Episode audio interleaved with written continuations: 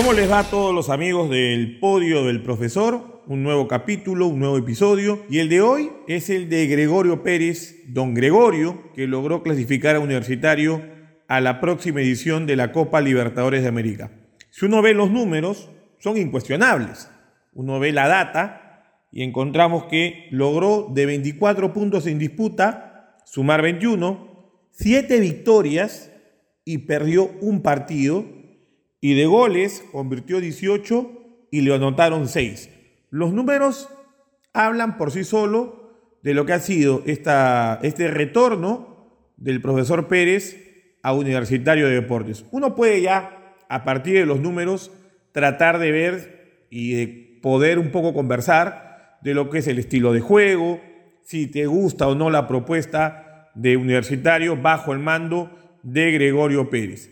Ese ya es otro tema que lo vamos a discutir en este, en este episodio. Lo primero que uno tiene que recordar es cómo toma el equipo Gregorio Pérez. En un ambiente difícil, un Ángel Comiso que había perdido el clásico ante Alianza Lima, un universitario que se encontraba, no se encontraba en zona de Copa Libertadores, que tenía cuestionamientos para poder entrar también a la zona de Copa Sudamericana, eh, un equipo en verdad que le costaba ser sólido defensivamente y que además lo que generaba no convertía. O sea, era un problema, estaba en crisis de juego universitario de deportes. Pero llegó la sapiencia, la sabiduría, la experiencia de este técnico uruguayo que eh, hay que reconocer que tiene un cartel muy bueno. Yo lo recuerdo por lo menos, más o menos en la década del 90 y principio del siglo XXI, con su Peñarol de Uruguay. Después ha dirigido otros equipos, pero en Peñarol le dio una mística, una identificación a su equipo durante muchos años. Bueno, ¿qué hizo Gregorio Pérez? Encontró un equipo inicialmente con un Novi leccionado. Y los primeros dos partidos, el que le gana a San Martín, que me tocó comentarlo en Gol Perú, y el que pierde con Municipal, que también lo comento, recuerdo que hace un sistema de juego 1-4-3-3 y sin enganche. Sin un hombre creativo, porque Novik no estaba bien, y juega con tres medios centrales de similares características. Recuerdo a Fajeme, eh, Murrugarra y Barreto. Un Barreto que era el que más se liberaba para conectar con los tres atacantes, que era Quintero, Urruti por los lados y un Valera de delantero central. Le funciona en el primer partido con San Martín y no le funciona con Municipal, que hace un mal partido, pero creo que ese partido le sirvió como punto de quiebre al profesor Pérez para buscar otra fórmula y otra distribución de los jugadores en la cancha. Se dio cuenta que tenía que jugar con un enganche, con un hombre que pueda habilitar a esos tres atacantes que tienen un gran potencial por su velocidad, por su desequilibrio individual en universitario. Y además percató algo, que el bloque defensivo no podía estar 40 o 50 metros delante de la línea de meta. O sea, la U no podía ser en este año 2021 un equipo de propuesta, un equipo que vaya a achicar espacios y vaya a jugar en campo rival. Se percató de eso y tuvo que emplear otra estrategia. Lo primero, cambió del 4-3-3 a jugar con un sistema 4-2-1-3. Y el inicialmente que escoge de enganche, porque no estaba todavía recuperado plenamente Novik, es Piero Quispe. Y este chico Quispe, en el siguiente partido que tiene la U, es el que logra enlazar con los tres atacantes. Después vuelve Novik a la titularidad y con el uruguayo Novik tiene ese mediocampista con ingenio, con capacidad de ir detrás del medio central y prácticamente la U se convierte en un equipo de cuatro hombres en ataque que, son Novik, Quintero, Urruti que estuvo en un estado de gracia importante en los últimos partidos y con un Valera que en verdad explotó y se convirtió en el goleador y en el jugador más trascendente de la U. Alex terminó la campaña siendo el goleador y además el jugador con más asistencias de gol de, Universitario, por encima incluso del mismo uruguayo Novi. ¿Y qué logró además?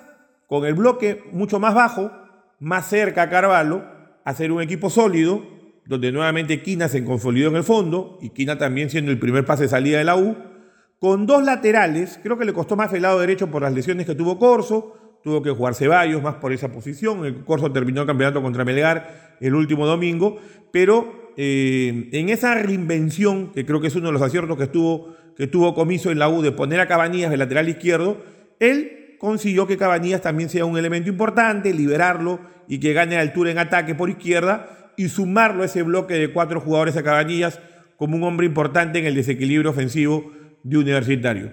La U no es un equipo estético, no es un equipo que tenga un estilo agradable a la vista en cuanto a ser un equipo de mucha sucesión de pases, de elaboración. No, la U es más una escuadra eh, inteligente, que espera a los rivales, que no le están haciendo daño. Recordemos, Melgar tuvo más la posesión en el último partido, pero no le generó situaciones de gol a, Carvalho. Eh, después hablamos de Binacional, que fue, creo, el equipo de los últimos tres compromisos que más lo complicó la U, tácticamente. Sin embargo, supo eh, sostenerse ante el dominio del rival, le pasó también con Cusco en el, en el primer tiempo de ese partido, eh, sostenerse en el tiempo, eh, aguantar el cero en su arco, sabiendo que tenía jugadores que arriba le iban a dar gol. Creo que la U, si uno tuviera que resumir lo que ha sido el juego de, de Gregorio Pérez con la U, es sólido defensivamente y efectivo en ataque. No necesita la U dominar al rival ni tener más la pelota para ganar los partidos. Eso es lo que hemos visto en esta última parte de la fase 2.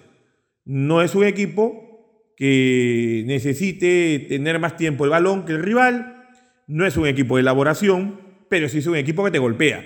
Y te golpea sobre todo cuando contraataca, porque con espacios, la movilidad de Valera arriba, que ha estado de cara en el gol bien, y de Ruti fundamentalmente, y con un Quintero que se ha recogido más para tratar de enlazar con los atacantes, y un Novi que siempre pisa el área, creo que hicieron de la U un equipo importante que lograron el objetivo. Hoy el objetivo de la U era llegar a Copa Libertadores porque te sube una buena plata. O sea, para armar el presupuesto de la U del próximo año 2022 necesitaba la guita, del dinero, de las monedas de la Copa Libertadores de América que te da la Conmebol. Concluyendo este episodio, éxito, sí, porque logró el objetivo que se propuso la U con la vuelta de Gregorio Pérez. Sabemos que la U es una obligación ser campeón, eh, es una obligación por ser equipo grande, pero si ya no lo podía hacer, si ya Cristal y Alianzas se le habían, vamos a decir, se le habían adelantado demasiado en el puntaje, le quedaba llegar a Copa Libertadores. Y ese fue el objetivo que se le propuso a Gregorio Pérez en corto tiempo y que en ocho partidos logró sumar el puntaje idóneo para desplazar a, a muchos equipos que estuvieron compitiendo con la U. ¿Qué viene? El después de esto, más allá de celebrar. Yo creo que hoy eh, la U tiene una encrucijada. ¿Por qué? Eh, el, éxito, en todo caso, la campaña deportiva va de la mano también con la parte institucional. Y la U tiene eh, dificultades, tiene que cumplir con lo que concierne a ser un equipo que está dentro de una administración temporal, que está dentro de los equipos concursados y ahora eh, Ferrari, que es el que está manejando el club, tiene que percatarse qué hacer. O sea, eh, hay que reforzar el equipo, sí. Hay que tratar de mantener la estructura también. Porque lo que tiene que hacer la U por lo menos es mantener el equipo de este año y tratar de tener buen ojo, saber contratar mancomunadamente, comando técnico con dirigencia, a jugadores que potencien la versión de la U 2022 de cara a Copa Libertadores de América. ¿Será posible eso? Yo creo que eso va a ser materia de otro episodio y otro capítulo, porque además tienes razón en el cuello, o sea, tienes que cumplir con la parte administrativa. En algún momento la U tiene que cumplir con las deudas y, tratar de sanear la institución.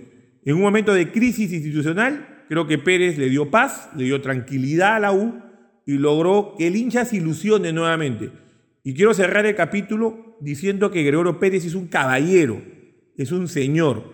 Lo escuché en sus declaraciones en el último partido con, en Gol Perú y habló del, fútbol de manera integral, de cómo había que mejorar el campeonato y además nunca, y eso creo que quiero resaltarlo, cuando dirige se va contra el árbitro. Así lo perjudique en alguna acción y cuando los jugadores le reclaman a los árbitros, él siempre pone paños fríos y le dice no, déjenlo arbitrar. Algo que no se lo veo hace muchos años a ningún entrenador.